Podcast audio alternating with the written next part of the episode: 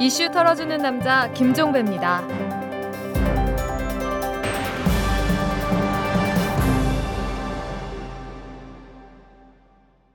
12월 28일 금요일에 보내드리는 이탈남입니다. 저희가 엊그제 이 최병성 씨를 비롯해서 농성을 벌이고 있는 노동자 3명을 연쇄 인터뷰를 한 적이 있습니다. 그 가운데 한 명이 바로 현대자동차 비정규직 노동자 최병성 씨였죠. 이 울산의 45m 송전탑 위에 올라가서 고공 농성을 벌이고 있는 분이었는데요. 근데 오늘 아주 청천벽력 같은 소식이 또 전해졌습니다. 이 송전탑을 관리하는 곳이 바로 한국전력인데 한국전력이 이 송전탑에서 농성을 벌이고 있는 최병성 씨를 비롯해서 두 명을 상대로 퇴거 가처분 신청을 낸 적이 있었습니다. 근데 울산지법 민사 14부가 이 신청을 받아들였다고 합니다. 10일 안에 농성을 안 풀면 하루에 30만 원씩 내라. 이런 판결을 내렸다라는 겁니다. 하루에 30만 원씩입니다. 자, 이 소식을 접하니까 또 하나의 소식이 눈에 들어옵니다. 이 기업이 노조나 노동자를 상대로 청구한 손해배상 청구 액수 2010년에 121억 원이었는데 지난해 7월 기준으로 이게 700억 원으로 껑충 뛰었습니다. 근데 2011년 한 해 통계치가 아니라 7월까지 통계치입니다. 아마도 천억을 돌파할 것 같은데 바로 이것 때문에 노동자들이 스스로 목숨을 끊고 있는 경우도 지금 속출하고 있지 않습니까? 그런데 고공농성을 벌이고 있는 최병승 씨에게도 이런 또 돈폭탄 판결을 내려버린 겁니다. 따뜻한 세상을 안겨줘도 좀 부족한 판인데 오히려 현실은 차가운 칼바람이 더 거세게 몰아치고 있습니다. 이게 지금 오늘 우리의 현실인 것 같습니다. 자, 털기전 뉴스로 넘어가겠습니다. 민주통합당이 오늘 의원총회를 열어서 신임 원내대표로 박기춘 의원을 선출했습니다. 이 박기춘 의원은 제적 의원 127명 가운데 124명이 참석한 가운데 실시된 비대위원장 겸 원내대표 경선에서 63표를 획득을 해서 58표에 그친 신계륜 의원을 5표 차로 제치고 당선이 됐는데요. 그런데 박기춘 의원은 업무 효율을 위해서 비대위원장 원내대표 투톱 체제를 공약하고 자신은 원내대표만 맡겠다 이렇게 밝혔습니다. 이에 따라서 민주당은 조만간 비대위원장을 별도로 선출을 해야 됩니다. 어차피 중간점만 찍는 체제입니다. 문용린 서울시 교육감이 대표 공약이었던 중학교 1학년 시험 폐지 정책을 처리해 버렸습니다. 문용린 교육감은 어제 안양옥 한국교원단체 총연합회 교총이라고 줄여서 부리죠. 이 교총 회장을 만나서 교육 과정을 바꿀 생각은 없다 이렇게 말을 했습니다. 공약집의 잉크가 마르기도 전에 180도 태도를 돌변해 버린 겁니다. 4대강 사업을 총괄 지휘했던 신명필 4대강 살리기 추진본부장이 오늘 퇴임하면서 사업본부도 자동으로 해체가 됐습니다. 이에 따라서 파견 근무를 해왔던 공무원들도 각 부처로 복귀할 예정이라고 하는데요. 자, 그러면 이 부실 공사의 뒷감당 도대체 이건 누가 하는 걸까요? 지금까지 털기전 뉴스였습니다. 저희 이털남이 여럿이 함께 와와 손잡고 애청자 여러분에게 안경, 선글라스, 컨택트 렌즈 할인권을 드립니다. 여럿이 함께 와는 민주 시민과 골목 상권을 연결해서 99%가 행복해지는 사회를 만들기 위해 생겨난 회사입니다. 검색창에 여럿이 함께와 또는 주소창에 waaa.co.kr을 쳐보세요. 여럿이 함께와 이털남 팬 여러분 안녕하세요. 저는 한마디로닷컴 박기범 대표입니다. 여러분 비싼 사교육비 때문에 걱정 많으시죠? 최고의 영어 강의를 평생 무료로 여기 한마디로닷컴이 있습니다. 전면적 무상 영어 교육 한마디로닷컴이 응원합니다. 영어는 딱 한마디로 한마디로닷컴. 네, 오늘은 이 미디어 지형을 한번 진단해 보는 시간을 갖도록 하겠습니다. 대선 이후에 여기저기서 미디어 지형에 대한 이야기가 많이 나오고 있습니다. 특히 50대 이상의 중장년층에서 박근혜 후보에 대한 몰표가 나온 것을 두고 그 여러 가지 원인이 있겠지만 이 가운데 하나가 미디어 지형 탓 아니냐 이렇게 좀 분석하는 사람들도 있고요. 물론 야권의 대선 패배의 이유를 미디어에서만 찾는 것은 상당히 여러 가지 문제가 있을 수는 있지만 그 한 원인으로 진단을 하기에는 충분히 논의를 해볼 수 있는 그런 사안인 것 같습니다. 그래서 이번 대선 과정에서 미디어 지형이 어떻게 짜여졌고, 자 박근혜 정권에서도 미디어 지형이 어떤 식으로 조정이 될 것인지 이걸 진단하고 전망해 보는 시간을 갖도록 하겠습니다. 도움 말씀 주실 분을 모셨는데요. 언론 노조의 장지호 정책실장이십니다. 자, 안녕하세요. 안녕하십니까? 네. 자, 이 야권의 대선 패배의 원인 가운데 하나가 미디어 지형에 있다 이렇게 주장하는 사람들이 있어요. 네. 이런 어떤 그 주장에 대해서는 어떻게 생각하십니까, 장 실장께서는? 어, 일차적으로는 아마 야권에서 선거 전략이나 여러 가지 이슈화하는 부분에 있어서의 뭐 책임이 틀림없이 있을 것이고요. 아, 당연하죠. 예, 예. 거기에 물론 언론이 현재 완전히 장악된 상태에서 편파 보도를 한 부분이 음, 어, 50대 이상 이나든지 아니면 뭐 심지어 젊은 층에게도 뭐 영향이 분명히 있었다 라는 부분들 하고 네.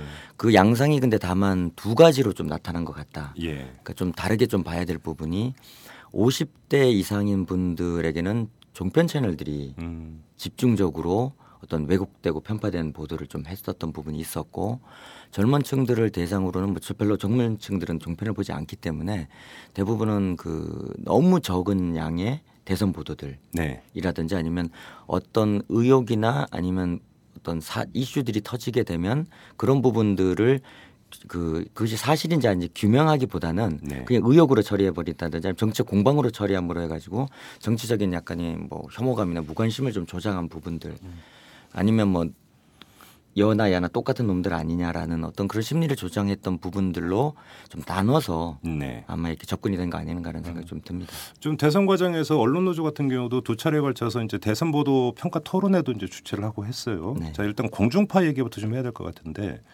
편파를 이야기하기 이전에 대선을 거의 단신으로 취급을 했어요. 네. 그러니까 제 기억으로 이전 대선에서도 이렇게까지 소극적으로 보도한 적이 있었는가? 참 그러니까 기억을 아무리 해짓고 그러니까 봐도 이 정도까지는 아니었다. 그래서 결국은 대선에 관심 있는 사람들이 보고 싶은데 공중파에서는 소화가 안 되니까 종편으로 넘어간 건 아니야. 이게 좀 일반적인 얘기인데 그래서 한번 장지호 실장께 먼저 여쭤보고 싶은 게 공중파가 왜 이 정도로까지 대선 보도를 묻어버렸을까? 왜 이렇게 소극적으로 했을까? 일단 이 진단부터 좀 필요할 것 같아요. 어떻게 네. 진단을 하세요? 저희가 봤었을 때는 어, 이번 대선은 여러 가지로 좀 특이한 점이 있는데 네. 첫 번째 부분이 토론회가 열 차례밖에 없었습니다.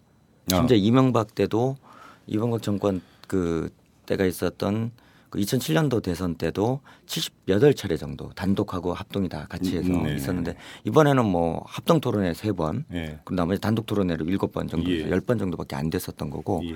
그리고 보도 자체도 굉장히 이 축소돼 있는 그렇죠. 부분이었어요. 예. 그래서 이런 부분들은 기본적으로 아마 새누리당에서 판단하기에 예. 4.11 총선 이후로 어, 전반적인 어떤 지형이나 이런 부분들이 바람이나 이런 부분이 불지 않으면 상당히 좀 그 승산이 높다라고 아하. 스스로들이 아마 생각을 했던 부분이 있던 것 같아요. 예. 그래서 예전에 예를 들어 뭐 노무현 정권이 그 노무현 대통령께서 당선되실 때 전반적인 상황을 보면 그땐 디저이 정권 하에서 어떤 전체적으로 보도 내역이나 이런 부분들 그다음에 그 젊은 사람들의 어떤 역동적인 모습들을 같이 보여줌으로 해서 약간 그 바람이 나라든지 이런 부분들이 이 불어 예, 있었고 네, 또 네. 관심도 굉장히 늘어나 있었던 상황이었는데 네. 그런 부분들이 결코 본인들한테는 좋은 느낌이 아니다. 아. 왜냐하면 저- 본인들의 어, 절대 충성층은 좀 나이 있으신 분들의 층이라고 생각했기 때문에 그런 바람이라든지 아니면 대선 보도를 많이 하는 부분들이 본인들의 어떤 득표력이나 이런 부분들은 유용하지 않다라는 생각을 좀 했던 것 같아요. 네. 그래서 아마 그런 부분들이 차라리 안 하는 것이 어. 훨씬 더 유, 본인들한테 유리하다는 판단에서 조용한 선거가 네, 조용한 좋다. 선거가 좋다 어. 이런 그리고 이런 새누리당이 그렇게 판단했고 이 방송사 경영진이 그 거기에 코드를 맞췄다. 그렇게 그렇죠. 보는 겁니까? 네, 그렇게 보는 거죠. 왜냐하면 이번 선거에 또 하나 재미있는 부분은 어 언론이 장악된 지가 한 지금 뭐 짧게 잡아도 한 4년 반 정도 되다 보니까 어 하나의 방송사라고 하는 부분들이 독자적인 어떤 그 언론의 역할을 수행하는 것이 아니라 약간의 그 나팔수 역할이라든지 네. 아니면 어떤 확성기 같은 거, 뭐 네. 저- 흔히 또 다른 말로 전광판 뉴스라고 하는데 뭐 써주는 대로 그냥 음. 네. 간략하게 하는 보도하는 이런 식의 어떤 화되는 곳으로 전락을 해버리는 상황이기 때문에 예. 뭐 마치 이게 방송사들이 설마 그렇게 간부들이나 이런 사람이 했겠느냐라기보다는 예. 어떤 전체적인 선거 전략 안에서 예. 이런 부분들이 다 하나의 수단화되지 않았는가 공영방송 자체도 음. 그리고 뭐 MBC 같은 경우에는 뭐 저희들이 뭐 수단이 아니라 스스로가 하나의 어떤 플레이어가 돼서 그러니까 적극적으로 떼어주신 분들이라 이른바 김재철 체제의 전속 여부하고 연, 직결돼. 있었으니까. 네, 그렇죠. 자 이제 여기서 이제 그 이런 또 과정이 생깁니다. 자 그러면 공중파가 대선 보도 양을 대폭 늘렸다고 해서 그렇다면 또 어떻게 됐을까? 음. 여기서 나오는 게 이제 대선 보도의 질인데 이제 편파성 문제가 나오는 거겠죠. 근데 어차피 뭐 그것까지 여기서 뭐 다시 가정해서 얘기하고 싶은 생각은 없고 중요한 것은 공중파가 대선을 거의 뭐 묻어버리다시피 하니까 결국은 조중동 종편에서 특수를 들였다. 네. 이런 분석이 일반적입니다. 그리고 사실은 제 주변에서도 그런 분이 되게 많아요. 대선에 관심이 있는데 공중파 아무리 들어도 이런 방구 말이 없으니까 조중동 종편이 좋고 싫고를 떠나서 그냥 자동으로 채널의 걸로 돌아가 버리는 이런 그 장면을 저도 여러 번 목격을 했는데 이 대선 기간에서 조중동 종편 같은 경우는 거의 하루 종일 대선 얘기 거의 같은 포맷으로 네. 이렇게 하지 않았습니까? 시청률이 많이 올랐다고 하는데 실제로 그좀 직계가 있습니까?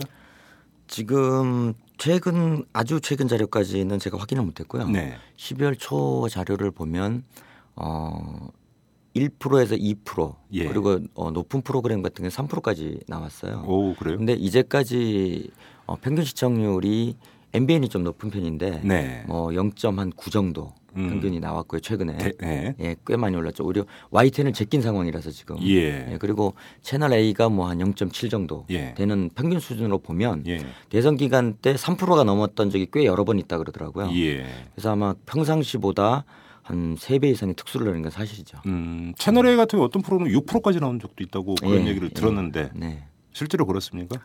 어, 순간 시청률 같은 경우는 6% 나오고 있습니다. 순간 예, 시청률. 순간 시청률. 예. 우리 보통 분당 시청률이라고 하는데 예. 이제 그쪽에서 이제 그런 부분들을 가지고 이제 과다하게 좀 노출을 하다 보니까 음. 좀 그런 부분이 있었던 부분이 있는 거죠. 네. 그래서 이번 선거에서 좀 그 우리가 한번 되짚어 볼 만한 부분은 그러니까 심, 어, 많은 그 국민들이 실제로 어떤 공약이 어떤 한 이슈에 대해서 있었는지를 네. 구체적으로 잘 모르는 경우가 되게 많았어요. 예. 그 이유가 뭐냐면 어, 종편 같은 경우에는 어떤 예를 들어 유세나 이런 부분이 있으면 뭐 거기에 대부분의 시선을 할애했기 때문에 네. 연설을 쭉 그 후보가 하는 얘기를 직접 그대로 전한다든지 네네. 이런 걸 통해서 어떤 최소한 어느 정도의 정보를 정하려고 노력을 했었는데 예. 이공 뭐 공중파 같은 경우에는 평균적으로 저희가 체크를 해보니까 한 4분 30초 그러니까 음. 1분 30초짜리 꼭지 한 3개 정도가 매일 네. 돌아갔던 거죠. 네네. 그러니까 그 순간 안에서 뭐 전할 수 있는 말들이 한계가 있으니까 네. 대부분의 것들이 그냥 두리뭉실한 형태로 그냥 전달이 되고 예. 그러다 보니까 실제적으로 도대체 어떤 건에서 어떤 차이가 있는 건지 정책적으로 예. 이런 부분에 대한 각들이 안 쓰다 보니까 예. 결국 국민들이 생각하는 어떤 하나의 이미지를 통한 어떤 투표가 되지 않았는가 음. 그런 부분이 좀 있던 것 같습니다. 자 여기서 조중동 종편의 시청률이 뭐 최고 3%까지 나왔다 그럼 자 3%를 기준으로 한번 얘기를 해보죠. 네. 이 3%라는 기준은 공중파에서 볼 때는 그렇게 결코 높은 시청률이 아닙니다. 네. 그렇죠? 뭐이그 컬러바라고 그러죠 애국가 나올 때 네. 이것도 한 5% 나온다는 그 시청률이. 예. 그런데 그러니까 그러면 3%라고 하는 것은 자 여기서 그럼 우리가 한번 좀 정밀 분석을 해볼 필요가 있는데 저 요번 미디어 지형에서 너무나 불리했다라고 하는 주장의 제1 근거가 뭐냐면 공중파는 거의 대선에 대해서 침묵을 한 반면에 조중동 종편은 계속 하루 종일 떠들었고 결국은 그래서 조중동 종편이 주도하고 조중동 종편이 짜놓은 프레임 하에서 중장년층이 거기에 빨려 들어갔다. 네. 이런 그 이제 분석인데 네. 3%라고 하면 150만 명 아닙니까? 이런 분석의 근거로 삼기는 3%라는 시청률은 그렇게 사실 또 높은 시청률은 아니다. 이런 얘기도 성립이 될 수 있을 것 같은데요. 그 지금 현재 우리나라에서 그 시청률 1, 2위를 다투는 드라마 아 프로그램이 음. KBS 1TV의 뉴스 9이에요. 네. 거기가 평균적으로 한 15%에서 18% 나옵니다. 시청률이. 예. 예. 아무리 보도 내용이 어떻든 간에 예. 왜냐하면 그 전국 채널이고 전국에서 보기 때문에 어 1위 아니면 거의 항상 2위 정도를 하고 있는 상황이기 때문에 어 15에서 18% 정도면은 우리나라에서 거의 보도 프로그램으로는 최고의 시청률이라고 볼 수 있는 상황인 네, 거죠. 네, 네. 근데 지금 그 3%라고 하는 부분들이 가지는 부분은 뭐냐면 어 그 시간대에 과연 그 프로그램을 접속할 수 있는 사람들, 시청할 수 있는 사람이 누구겠는가가 중요한 것 같아요. 아하. 그러니까 대부분 낮 시간대라든지 아니면 종편에 대한 기본적인 접근이 돼 있는 분들인데 예. 그 부분들이 아무래도 뭐 자영 업을 하시다든지 조금은 회사 그렇죠. 생활과 좀 떨어져 있는 그렇죠. 그리고 좀 여유가 좀 생활적인 어떤 부분에 있어서 어뭐 직장 생활이나 이런 곳에 좀 얽매이지 않은 분들 위주로 이제 되다 보니까 노인층이라든지 그렇죠. 예. 그런 부분들에 있는 부분이 되다 보니까 그 3%라고 하는 부분들이 어 어떤 그 표심층이었느냐가 굉장히 중요한 부분인 것 같아요. 그러니까 음. 그건 이제 저희가 분석을 좀 해봐야 되는 부분인데 네. 예를 들어서 뭐 어떻든 가더라도 예. 어, 여당 쪽에를 투표했던 분들이었다. 예. 라고 하면 뭐 자가 발전의 어떤 부분이었겠지만 네. 그렇지 않고 뭐 약간의 보수적 색채를 가지고 있던 어, 어르신들이었다라고 하면 네. 그런 부분들이 뭐 지금 현재 표 차이가 약 2.3% 정도밖에 안 나는 상황이니까 그런 의미에서 매일 3% 되는 분들이 이렇게 바뀌면서 커버리지가 형성됐다라고 하는 부분을 좀 감안하면 네.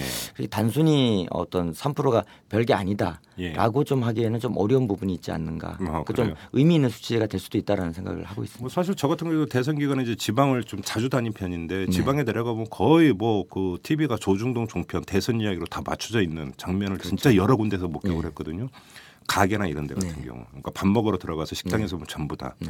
그러니까 이런 것들을 볼 때 지금 이제 말씀을 참 잘하셨는데 자영업층, 그다음에 노인층, 네. 주부층 사실은 그 일반적으로 이제 그 보수 성향이 강한 층이라고 이제 정착해서 일반적으로 얘기하는 그 이제 계층들인데 그 계층들의 이 라이프 사이클하고 조중동 종편이 또 일정하게 맞아떨어진 부분이 분명히 있다라고 하는 것이고 거기서 이제 보수층의 결집을 이끌어내는데 상당한 매개가 됐던 점만은 부인할 수가 좀 없을 것 같은데 이제 문제는 이후입니다. 자 공중파가 살아날 여지가 있습니까 없습니까? 어, 지금 저는 어, 이번에 뭐 이런 대선 과정에서 종편을 포함해서 네. 뭐 어떤 신문이라든지 다른 부분들을 이렇게 보게 되면 언론이 전반적으로 굉장한 위기다라는 좀 생각을 많이 갖고 있어요. 어떤 근거로요? 어떤 근거냐면 지금 현재 제가 뭐 주변에 있는 친구들한테 농담 삼아 예. 어, 야 다음에 그 대통령이 되실 그 박근혜 정권은 정부는 어, 우리나라 대한민국에 있어서 가장 깨끗한 정부가 될 수도 있다. 어. 어, 왜 그러냐 그래서 예. 아니 그거를 적발해야 될 곳이 검찰하고 기자 언론밖에 없는데 네. 검찰은 스스로가 싸웠기 때문에 남 그거 하기 힘들 거고 예.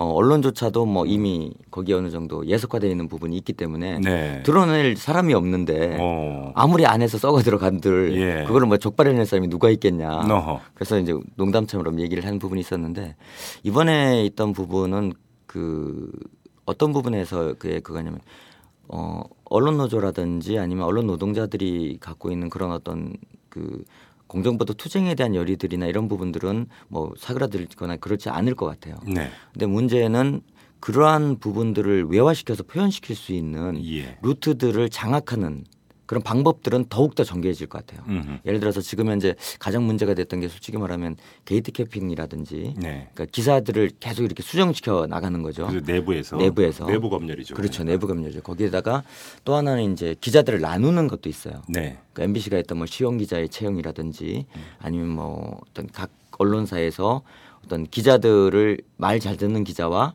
그렇지 않은 기자를 또 나눠서 비판 의식이 있는 기자를 저 한직으로 그러니까 그렇죠. 비제작 부서로 보내버리는 거죠. 그래서 예. 이번에도 저희들이 내부적으로 봤을 때 어, 정치부 기자들이 어떤 그 스타일로 계시는 분들이 많은지 뭐 이런 부분들을 다 한번 조사도 한번 해보고 그랬었던 부분이 있는데 네. 그런 어떤 부분들이 아마 더욱 더 정교해질 거다 이제는 음, 하. 그렇게 되면 어 이런 뭐 그 방송인이나 아니면 뭐 신문 기자도 마찬가지고 자기가 기사를 써서 또 프로그램을 만들어서 이게 보여져야 되는 부분인데 네. 그런 부분들까지 그게 나올 수 있겠느냐 예.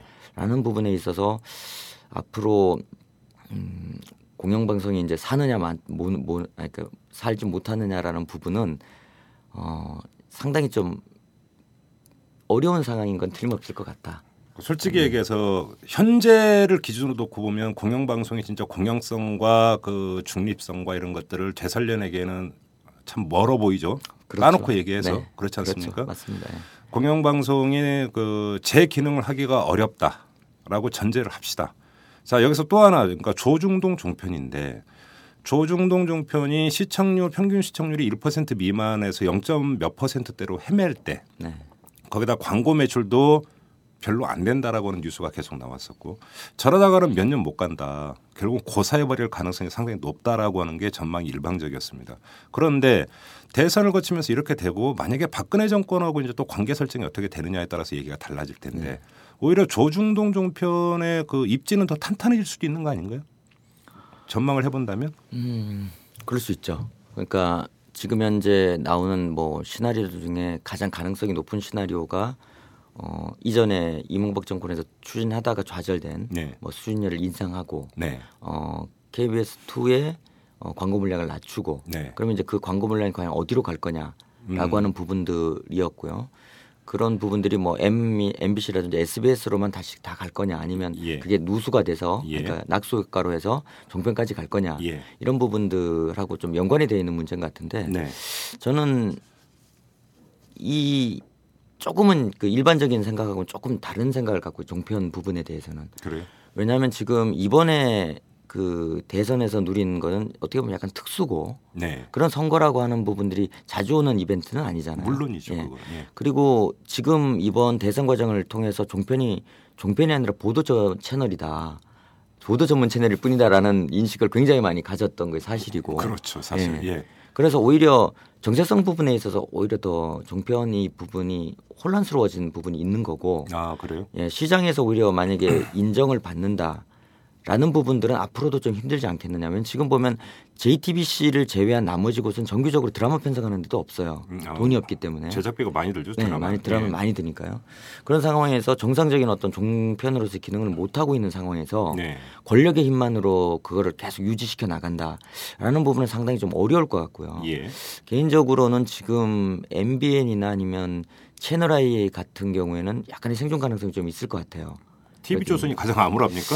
TV조선하고 JTBC도 좀 약간 위험합니까? 어, 지금 현재 시청률이 저는 개선이 안 돼서 어. 그쪽 같은 경우에는 그래서 어떤 선택을 할지는 잘 모르겠어요. 근데 네. 아마 한 3년 정도는 지금 묶여 있는 상황이기 때문에 그렇죠. 이, 하지 뭐 못해서 팔거나 이럴 수도 없는 거잖아요. 그렇죠. 근데 네. 이제 2년 후에 어떻게 될 거냐? 네. 아마 어떤 상태로라도 끌고는 갈 겁니다. 그때까지 그걸 해서 자기네들이 아마 그런 그 라이센스를 네. 이제 처분하든지 뭐 이런 방법을 쓰겠죠 아마. 예. 그래서 아마 그 2년 동안 어, 종편이라고 하는 곳이 지금 이상의 어떤 것들을 하기 위해서는 또 다른 어떤 그게 필요한데 네. 그런 이슈가 당분간 나올 거냐 예. 라는 부분에서 그렇게 전망이 밝지는 않은 것 같아요. 그럼 오히려 조중동 정편의 지배력이 유지되거나 강화될 가능성은 별로 없다고 전망을 하시네요. 장주 실장께서는. 어, 저는 그 그런 부분에 대해서는 이렇게 말씀드리고 싶은데요. 어, 조중동이라고 하는 곳이 어, 종편이나 이런 곳이 가지는 근원적인 힘은 어, 뭐 뉴욕 타임즈도 비슷하지만 뉴욕 타임즈가 뭐 50만 부, 60만 부 정도 발행해서 미국 세계적인 이런 신문이 된 이유가 읽는 사람들의 문제가 있는 거죠. 읽는 사람들이 정책 결정자인 것이 중요한 부분이니까. 주로 오피니언 리더 층이고. 그렇죠. 그렇죠. 예. 그 어떤 또 뭐 좌가 되건 예. 우가 되건 뭐 보수가 예. 되건 진보가 되건 예. 그래서 그런 층들이 보게 되고 그들에게 이제 어필한다는 것이 이제 문제인 부분인 거죠. 네. 그리고 또 하나는 본인들이 어떻든 간에 그 선거 내에서 플레이어로서 역할을 했고 네. 이제 그런 부분에 있어서는 아마 계속적으로 자신들이 가지고 있는 정책에 대한 어떤 영향력에 대한 부분들은 계속 아마 유지할 것 같습니다. 네. 근데 그거를 시장에서의 어떤 부분들하고까지 그 같이 이렇게 상승 효과를 하면서 음. 올릴 수 있을 것이냐 음. 이런 부분은 좀 다른 문제 아닌가라는 생각을 갖고 있습니다. 근데 어떤 사람은 또 이렇게 분석을 하대요. 이제 이제 광고주인 대기업 입장에서 볼 때 어, 이제 경제 민주화 얘기가 많이 나오지 않았습니까? 어, 문재인 후보가든가 대통령에 당선되면 이 그 재벌 때려잡는 거 아니냐. 그런데 선거 결과 보니까 어 아니거든. 근데 어 여기서 일정하게라도 조중동 종편이 기능을 했다. 그럼 아 대기업한테 결과적으로 유리하구나. 그렇죠. 그래서 이제 시장 논리와는 무관하게 정치 논리로 아, 조중동 종편에가 광고 한 편이라도 더 주자 음. 이렇게 갈 수도 있는 거 아니냐 어떤 사람은 사석에서 이렇게 이제 반 우스갯소리로 이런 얘기를 하던데 네. 이런 시나리오는 어떻게 보세요? 어, 뭐 그거야 뭐 충분히 가능하죠. 예, 어 뭐야 그 재벌들이 점점 더 그 수출의 비중이 높아지고 내수 비중이 낮아지기 때문에 실제로는 언론 관리하는 차원에서의 광고 집행이 많아요, 실제로는. 광고 효과보다는 예, 효과보다는. 그렇죠. 예. 예. 그러니까 어떤 뭐 언론을 관리하는 차원에서 네. 특히 뭐 삼성은 뭐 그런 부분에 대해서 워낙 여러 가지 사례가 있었고 네. 현대자동차 그룹 같은 경우에는 현대건설 인수할 때 아주 크게 재미를 많이 봤죠. 음, 그렇죠. 그러니까 예, 예, 예. 현대건설 그룹이라고 하는 우선협찬제를 바꿔버렸잖아요. 그냥. 그렇죠. 예, 그거는 뭐 그 어떻게 보면 그동안 이루어졌던 관례를 뒤엎은 부분이었던 부분이고 네. 그래서 그런 부분에서 아 이 필요성이라는 부분에 대한 것들은 인식이 있, 있는 것 같아요. 네. 근데 다만 이제 아까도 말씀드렸지만 종편이라고 하는 게 신문사에 광고 주는 것과 이 방송사에 광고 주는 것이 단위가 틀린 게 좀 문제가 있는 거죠. 그게 크죠. 크죠. 그 신문사 광고는 뭐 우르나이 뭐 하면 그 사탕 하나 준다고 쪼가리 광고 하나 줄 수 있거든요. 그렇죠. 신문 광고는. 근데 방송 광고는 그게 안 되죠. 한 번 낼 수가 없잖아요. 그렇죠. 내면 한 달 최소 한 달 정도는 그렇죠, 걸어야 그렇죠, 되고 그렇죠, 그렇죠. 또 이런 부분들이 있으니까 어떤 그런 부분들이 상시적으로 이렇게 할 수 있는 부분이 아니고 또 음. 대부분이 지금 보도 전문 채널처럼 돼 있어서 네. 실제로 정말 들어간다라고 하는 건 아까 말씀드린 것처럼 광고 효과를 전혀 볼 수 없는 부분으로 들어가는 거거든요. 네. 뭐 거기에 들어가서 3% 정도 되는 되는 분들이 계속 시사 프로그램만 보고 뭐 이러는 건 아니기 때문에 네. 그래서 그런 부분에 있어서는 어뭐 어느 정도 유지할 수 있는 정도 선에서의 타협이나 이런 부분들이 있겠지만 그게 확 일어난다든지 네. 뭐 이런 정도까지는 좀 힘들지 않을까라는 생각이 좀 음, 있습니다. 알겠습니다. 자 중간 정리가 좀 필요한 것 같은데요. 공중파는 그 제 기능을 제대로 수행하고 있지 못합니다. 반면에 조중동 종편은 이전에 비해서 대선 이전에 비해서는 그 이 미디어의 지배력이나 영향력을 강화시킨 건 명백한 사실입니다. 자 그러면 이 구도를 전제를 했을 때 이 미디어 지형은 참으로 한쪽으로 너무 쏠려 있는 겁니다. 여기서 좀 제가 하나 여쭤보고 싶은 게 이제 그 트윗이나 인터넷 공간에서 그런 이야기가 많이 나오고 있습니다. 결국은 그 미디어 강화가 필요한 게 아니냐 이 이야기가 나오는데 뭐 여기서 이제 몇 갈래가 있어요. 근데 그 얘기를 지금 여기서 하고 싶은 부분은 아니고 그러니까 저희 이탈런도 팟캐스트로 운영이 되고 있습니다. 한번 팟캐스트가 하나의 대안이 될 수 있다고 보는지 한번 객관적으로 냉정하게 한번 좀 말씀을 해주십시오. 어떻게 보시면 평가하십니까? 어, 그러니까 매체라고 하는 게 어, 뭐 공정성, 뭐 거기 기자에서 기자나 아니면 생산자들 네, 입장에서의 공정성이나 뭐 심층성 이런 부분들에 대한 질적인 부분과 네, 또 하나가 이제 매체력이라고 하는 커버리지의 문제들이 네. 있잖아요. 네, 그러니까 저는 뭐 팟캐스트라고 하는 부분들이 흔히들 우리가 뭐 많이 쓰는 거 대한 미디어다라고 네, 얘기하는 게 어떤 주류의 어떤 미디어는 아니기 때문에 그렇죠. 어떤 그 어떤 하나하나의 틈새에서 각각 역할을 하는 미디어라고 보고 있자면 대안이라는 말에는 사실은 비주류라는 게 깔려 있죠. 깔려 있는 거죠. 예. 예. 그래서 저는 팟캐스트가 지금까지 수행해 온 부분들은 언론 뭐 주류에 있는 그 공영 방송이나 이런 쪽이 워낙 그동안은 여러 가지 내부적인 부분에 이런 부분이 힘들었기 때문에 네, 어떤 그런 쪽으로라도 활로를 텄어야 됐고 네. 또 거기에 또 많은 분들이 또 어떤 통쾌함 같은 거라든지 이런 부분을 느꼈던 건 사실인 것 같아요. 그래서 뭐 어떤 그 내용적인 생산자 입장에서의 질적인 부분에 대해서는 충분히 뭐 어떤 가능성이나 이런 부분들에 대해서는 인정을 하고요. 네, 다만 이제 그 매체력이라고 하는 부분에 있어서는 아직까지도 좀 너무 좀 제한적인 부분이 아니냐. 외연 확장력이 너무 떨어지죠. 그렇죠. 그러다 보니까 이제 우리끼리 이제 같이 있는 동아리 방송처럼 되는 음. 마치 아니면 동호회 방송이나 음. 같은 사람들끼리 네, 이제 어떤 야 너 어제 뭐 봤니? 아 역시 그렇더라. 예, 그러니까 마치 본인이 어, 속으로 그렇지 않을까라고 생각했던 심증을 네, 이제 확인시켜 확인받는 예, 그런 형태의 어떤 부분이었던 부분이 있는 것 같고요. 네, 그래서 뭐 제가 언론 노조에 있기 때문이 아니라 음. 기본적으로 공영방송이라고 하는 주류 미디어가 일단 정상화되지 않고는 네, 일단 어 어떤 그 내 전체적인 어떤 미디어 지형이나 이런 부분에 있어서의 그 각계식의 어떤 그런 전투들이 네, 충분하게 이렇게 효과를 발휘하기는 좀 어렵지 않을까라는 음. 생각이 좀 있어요. 그래서 저는 그 팟캐스트라고 하는 부분들에 대해서는 계속 어 주류 미디어에서 다루지 못하는 부분들에 대해서 계속 각성을 시키고 또 주류 미디어들이 제대로 못하는 거에 대해서 질책을 하고 같이 이렇게 그 내용적인 부분에서 경쟁을 해 나가는 시스템에서는 되게 좋다라고 생각하지만 그거 자체가 어떤 하나의 어떤 그 그 팟캐스트나 이런 부분들이 마치 언론 전체인 것처럼 하기에는 아직까지는 좀 그 여러 가지 이 환경이나 이런 부분들이 좀 미흡하지 않은가. 예, 그 지금 그 지적에 그 동의 못할 사람은 거의 없는 것 같습니다. 그런데 이제 현실적인 고민은 여기에 있는 것 같아요. 공중파가 제 기능을 한다면 과연 팟캐스트 시장이 이렇게 열렸을까? 그렇죠. 예. 아닐 거라고 보는 사람이 아마 많을 겁니다. 근데 바로 이제 근데 논의의 출발점은 거기에 있는 것 같아요. 앞으로도 공중파의 정상화가 요원하다면이라고 하는 데서부터 이제 논의가 시작이 될 수밖에 없는 것 같고 여기서 이제 또 한 가지의 문제 의식은 여론 시장의 흐름을 잘 보면 신문의 지배력이 갈수록 떨어지는 것 같아요. 네. 과거에 비해서 결국 활자 매체의 지배력은 계속 떨어져 가고 있고 방송 매체가 결국은 여론 시장 전체를 주도하고 있는 것만은 명백한 사실인데 방송 미디어의 지형이 너무나 한쪽으로 쏠려 있다. 그 상태에서 결국은 팟캐스트에 주목을 하는 이유가 여기에 있는 것 같은데 팟캐스트를 운영하는 뭐 저희 이탈람 제작진도 마찬가지로 이제 고민은 어떻게 외연을 확장할 것이냐 결국 이 문제거든요. 여기서 한번 그 장지우 정책실장께서 이제 그 요쪽 전문가이시니까 이 기술의 발달에 따라서 그 미디어 지형이 그 미디어 환경이 바뀌고 팟캐스트가 외연이 확장될 수 있는 들어서 그래서 하나의 어떤 정상적인 방송으로까지 올라갈 수 있는 여지가 있다고 보십니까? 어떻게 전망을 하십니까? 예를 들어서 팟캐스트로 운영하는 것보다는 그 케이블로 가는 게 훨씬 더 낫겠죠. 훨씬 더 낫겠지만 이제 여기서 이제 그 또 첫 번째 나오는 문제는 예를 들어서 그 정부 허가 사항 아니냐. 정부가 허가해 주겠느냐. 그렇죠. 물론 이거는 이제 사회적 공론화를 해서 강하게 요구를 해서 관철을 시켜야 된다라고 하는 당유론이 성립이 될 수 있으니까 그 얘기라고 한다면 거기에는 뭐 그 토를 달 수가 없지만 그러니까 그거를 빼고 놓고 본다면 어렵다. 그런데 또 한편에서 스마트 TV 얘기를 하고 있어요. 스마트 TV라고 하는 것은 시사 방송을 하나의 앱으로 만들어 가지고 얼마든지 소비자하고 직거래할 수 있는 거 아닙니까? 방송 형태로. 그러면 굳이 정부 허가를 받지 않아도 될 수 있는 것 아니냐. 네. 이렇게 본다면 당장 오늘 내일을 일은 아니지만 2, 3년 후에는 충분히 그러니까 달라질 수 있는 여지가 있는 것도 아니냐. 이런 이야기도 성립이 될 수 있을 것 같은데. 이 점은 어떻게 보세요? 어, 저는 그게 이 TV라고 하는 곳이 가지는 네. 약간의 그 시청자의 행태가 좀 틀린 부분이 있어요. 그러니까 어허. 미국 같은 경우의 시청자들은 어 되게 적극적인 시청자들이에요. 어, 그런? 워낙 채널이 많이 있고 음. 그래서 자기가 이제 보고 싶은 것들 예. 이런 것들 자기가 능동적으로 찾는 스타일의 예, 어떤 예, 어떤 예, 예. 그 억세스를 자기가 하는 예. 그런 시청자 층들이 좀 많은 거죠. 네. 근데 그래서 우리나라 같은 경우에는 대부분 그 그런 적극적인 시청자들은 모바일 쪽으로나 인터넷 쪽으로 빠져 있고 어르신들은 거의 채널 고정이죠.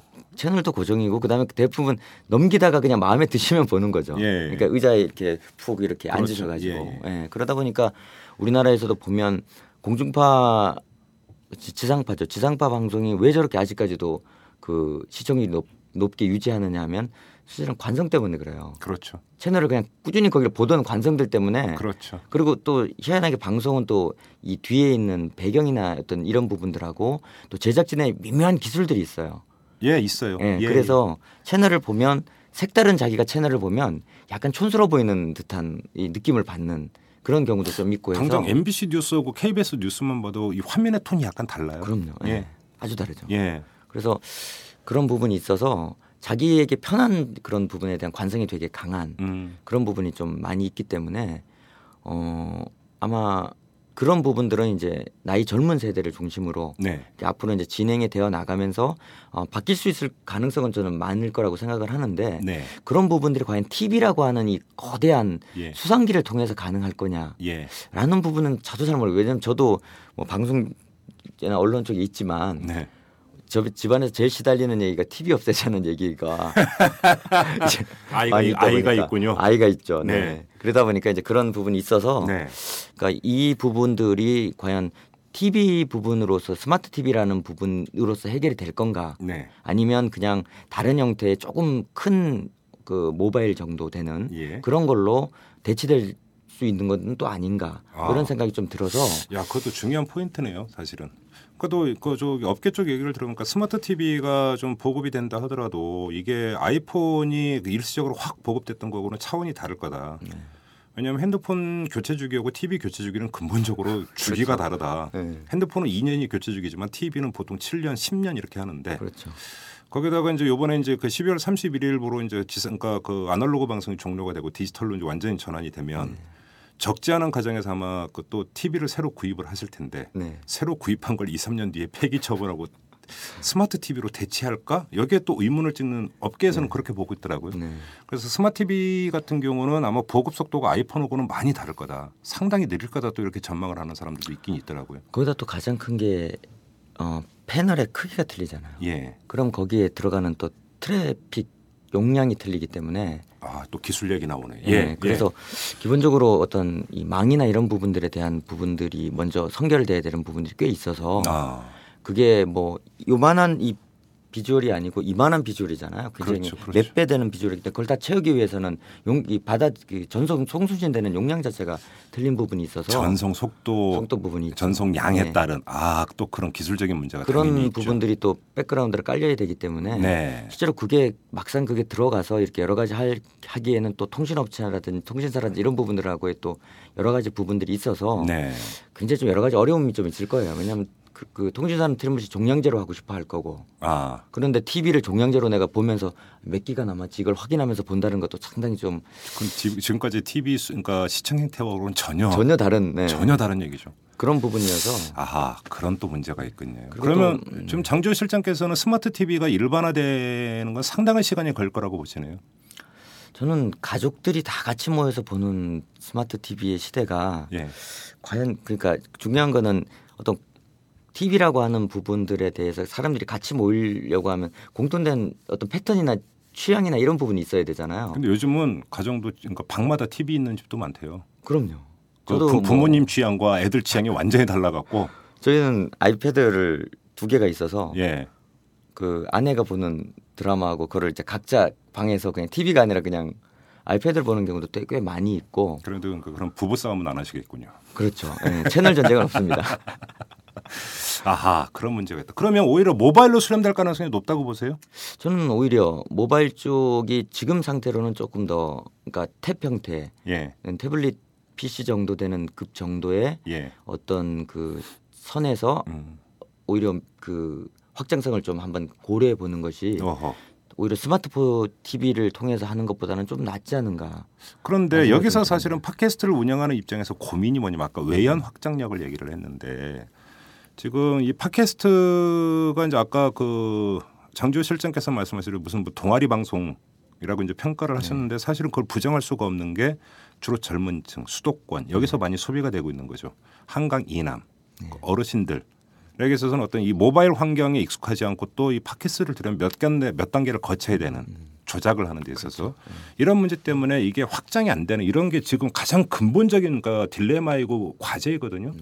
그렇게 본다면 이 팟캐스트가 앞으로 그 확장에 들어갈 수 있는데도 한계가 있다고 또 이런 얘기로도 연결이 될 수 있는 거 아닙니까? 어 그거는 그 어떤 방향으로 어 시선을 보느냐에 좀 차이가 있는 것 같아요. 아 그래요?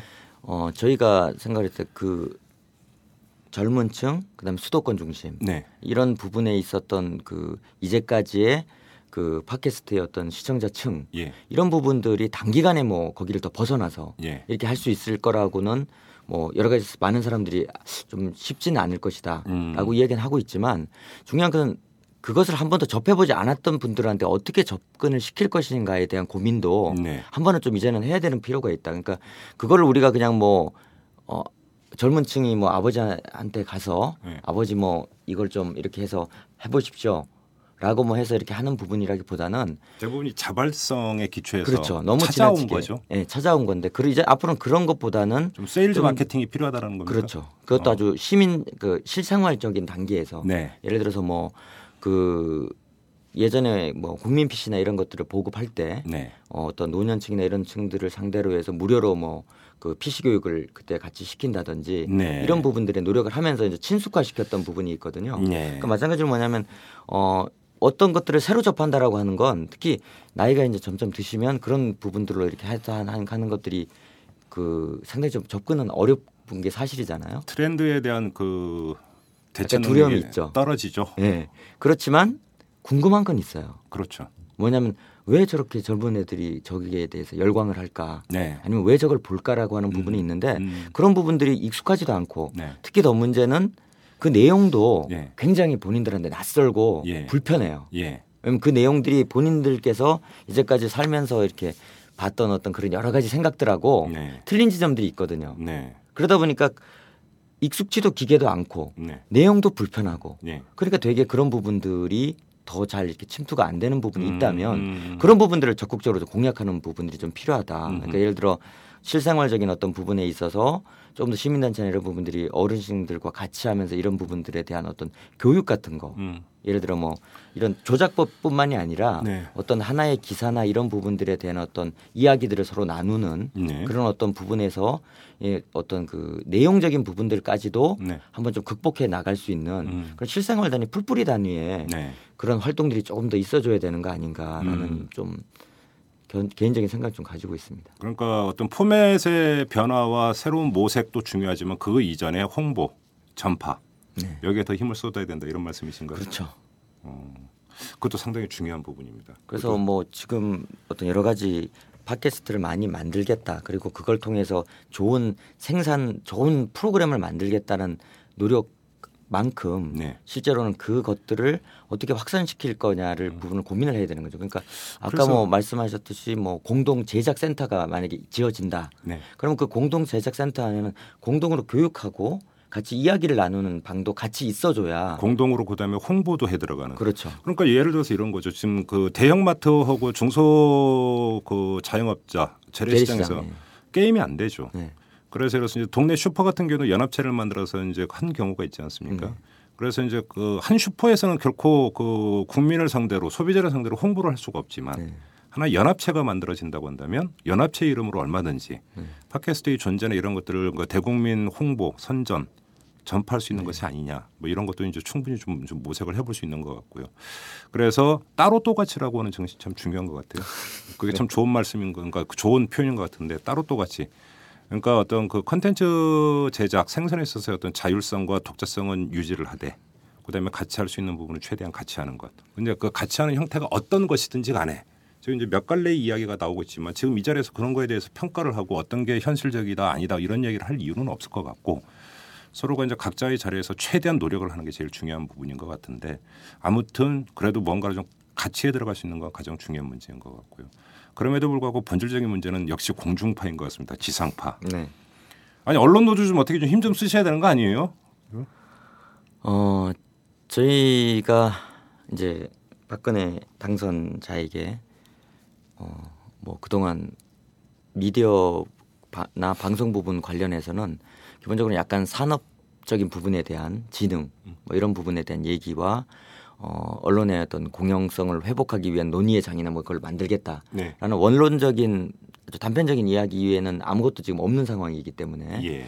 뭐 저희가 그걸 가지고 어떤 특별한 그뭐 이건 잘못됐다 저거는 옳다라고 하는 걸 판단 내릴 수는 없습니다 지금 음. 다만 뭐 여러 군데에서 지금 제기되고 있지만 어 그동안 그 이명박 정권 아래에서 내렸던 낙하산 사장들의 퇴출 문제라든지 네. 아니면 MBC에서 무려 200여 명의 어떤 징계자, 해고자 이런 예. 분들에 대한 문제들을 예. 어떻게 해결해 나가는가의 모습에서 예. 일단 앞으로 뭐 5년 동안 어떤 형태의 어, 방송과 미디어 정책이 추진될 건지를 네. 한번 볼 수 있을 것 같다라는 네. 생각이 좀 있고요. 만약 거기에서 어, 이전과는 다름없고 네. 없거나 아니면 오히려 더 악화된 그런 부분들이 된다라고 하면 어, 뭐 이전보다도 더 어, 단호하게 쌓아나가는 수밖에 음. 없을 것이다. 근데 네. 다만 그 투쟁의 양상들은 이제는 조금은 달리해야 되는 거 아닌가라는 음. 생각은 좀 저희들이 하고 있는 부분이 있어요. 그건 뭐냐면 뭐 저희가 어, 대선 공간에서 이런 식으로 돼서 언론 장악이 결코 이렇게 깨지지 않은 상태에서 음. 이렇게 졌다라고 하지만 어, 그게 뭐 저희가 하는 투쟁이 뭐 부실하거나 아예 미흡해서 그랬다라는 뭐 어느 그것도 있겠지만 네. 그런 생각들보다는 어떤 우리의 투쟁의 모습들이 받아들여지는 속도가 네. 어, 국민들 내부나 이런 쪽에서 조금 온도차가 있을 수도 있다. 음. 라는 좀 생각을 가지고 있습니다. 그래서 네. 뭐 이번에 비록 뭐그 야권이나 이런 부분들을 통해서 뭐 정권 개최나 이런 부분들이 이루어지는 않았지만 저희가 뭐 어떤 정권 개최나 이런 부분들보다는 어 지난 10월 4일날 저희들이 공정방송 회복을 위해서 서약식을 가진 적이 있었어요. 그래서 그때 박 후보와 어 그 문 후보와 안 후보에게 다 해서 했었는데 박 후보께는 안 오셨어요. 그 서약식 하실 때. 그래요. 예. 그래서 뭐 특별한 내용은 아니고 그때 공정방송 부분이라든지 아니면 뭐 그 피해 언론인에 대한 보건 문제 이런 부분들을 주로 다뤘던 부분인데 뭐 그 좀 시간이 뭐 촉급했을 수도 있고 음. 검토하기에 네. 후보 쪽에서 뭐 그런 부분이 있을 수 있어서 뭐 그거 가지고 뭐 특별하게 어떤 판단을 하진 않겠지만 지금 그 뭐 쭉 얘기하셨던 부분들이 국민에 대한 대통합 예. 뭐 이런 여러 가지 얘기들을 하셨다면 이전에 그 얘기를 하셨다는 건 이전에 통합이 안 됐었다는 얘기잖아요. 그렇죠. 그럼 그 통합이 안 됐었고 분열이 됐었던 이유가 그럼 무엇인가? 음. 그거를 고쳐 나가야만 대통합에 가는 거지. 그럼 무조건 다 그냥 껴안고 갑시다. 네. 이렇다고 해서 그 그런 문제들이 해결되는 건 아니다. 음. 그래서 어 예전에 문제가 됐던 부분들에 대해서 명확히 진단하시고 그 부분에서 해결을 해주시는 노력이 음. 있어야만 사람들도 믿고 이렇게 갈 수 있는 거 아니냐. 예. 특히나 어박 그 당선인에 대해서 어 반대 측에 있는 사람들이 많이 생각하는 부분은 어박 후보 아 그러니까 박 당선자는 본인을 지지하는 분만 국민으로 생각하는 거 아니냐. 본인과 생각이 다르면 국민으로도 보지 않는 거 아니냐라는 네. 의구심을 가진 사람들이 있어요. 네. 예, 그 그런 생각들을 불식시키기 위해서라도 네. 그러니까 본인에게는 어 이제 모든 사람들이 다 약간 어떤 생각이 다르다든지 음흠. 어떤 자기의 입장이 약간 다르다든지 아니면 경제력이 어떤 차이가 있다든지라고 하더라도 네. 모두가 다 국민이라는 모습을 보여주기 위해서는 아픈 사람들부터 먼저 좀 안는 노력이 좀 필요하지 않나 생각을 가집니다. 그래요. 아무튼 그리고 항상 그 이 물리의 법칙이 이 세상사에도 통하는 거 아니겠습니까? 작용이 있으면 반작용이 있는 법이고 그다음에 언론사를 그 대한민국 현대 언론사를 되돌아보더라도 그 전두환 정권에 엄혹했던 보도 지침이 매일같이 내려오던 그 시절에도 말제가 있었고 네. 또 보도 지침을 폭로했던 용감한 언론인도 있었고 다 그런 것 아니겠습니까? 그 박근혜 정권이 어떤 언론 정책을 펼지 현재로서는 안개 속이지만 현재로서는 안개 속이지만 또 그 정책에 따라서 또 반작용도 분명히 있을 것이고 뭐 이제 팟캐스트라고 또 어찌 보면 그 반작용의 연장선상에서 나온 미디어라고도 볼 수가 있겠죠. 알겠습니다. 자, 지금까지 그 미디어 지형에 대해서 한번 이렇게 쭉 진단해 보는 시간을 가졌는데요. 미디어 지형은 관전거리가 아니라 사실은 만들어내는 것 같습니다. 우리 그 애청자 여러분들이 어떤 의지로 어떤 지형을 창출해 낼 것인가 이것도 상당히 중요한 부분이 아닌가 이런 말로 가름하면서 오늘 인터뷰는 마무리하도록 하겠습니다. 고맙습니다. 네, 감사합니다. 안녕하십니까 오마이뉴스 대표 오연호입니다. 오늘은 조금 긴 말씀을 드리겠습니다. 여러분 마음이 아프시죠? 박근혜 후보의 당선이 확정된 날 한 독자가 저에게 긴 문자를 보내왔습니다. 추운 날씨 속에서도 정말 정말 고생 많으셨습니다. 덕분에 사무실에서 집에서 버스에서 지하철에서 저를 포함한 많은 사람들이 그 열기를 그 열망을 함께 느낄 수 있었으니 고맙습니다. 오늘 하루 종일 일이 손에 안 잡혀서 멍했던 사람들 많을 것 같아요. 저도 그랬고요. 그래도 1,470만 명이 한 마음이 되는데 대선 올레가 얼마나 큰 영향을 미쳤는지요. 정말 고생 많으셨습니다. 못다한 숙면 취하시고 좀 쉬시고 건강도 챙기시고요. 앞으로의 1800일 동안도 묵묵히 버텨주세요. 죄송합니다. 감사합니다. 네. 오마이뉴스가 만드는 이탈남과 대선 논례를 사랑해 주시고 10만인 클럽 가입으로 후원해 주신 깨어있는 시민 여러분 고개 숙여 감사드립니다. 오마이TV를 획기적으로 발전시켜 공중파와 보수 종편의 영향력을 능가하는 프로그램들을 만들어 가겠습니다. 10만인 클럽 후원으로 참여해 주십시오. 지금까지 6,300명이 함께 해 주셨습니다. 우선 만 명을 만들어 보지요. 10만인 클럽 참여는 오마이뉴스 메인면에 안내되어 있습니다. 대선 올레는 끝났지만 힐링 올레로 계속 찾아뵙겠습니다. 마음이 서로 아픈 사람들끼리 힘껏 껴안아 줍시다. 사랑합니다. 감사합니다.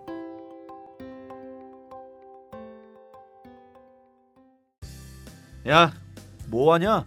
어, 기사 써. 네가 무슨 아, 기자도 아니면서 뭔 기사를 쓰냐?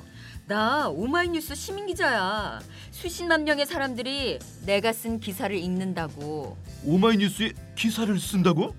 어, 난 읽기만 했는데. 야, 그게 정말이야? 당신도 오마이뉴스 헤드라인 기사를 쓸 수 있습니다. 지금 바로 오마이뉴스 시민 기자로 등록하세요.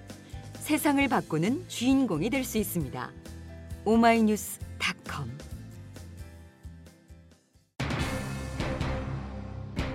지금까지 미디어 지형에 대해서 한번 쭉 살펴봤는데요. 한마디로 정리를 하면 첩첩산중입니다. 공중파, 지상파 방송은 헤어나올 그런 여지가 잘 보이지를 않고 있고 조중동 종편은 오히려 더 입지가 강화될 가능성이 있다. 이게 장지호 언론노조 정책실장의 진단인데 이렇게 되어버리면 미디어 지형 그리고 여론 지형은 더 한쪽으로 쏠릴 가능성이 상당히 높습니다.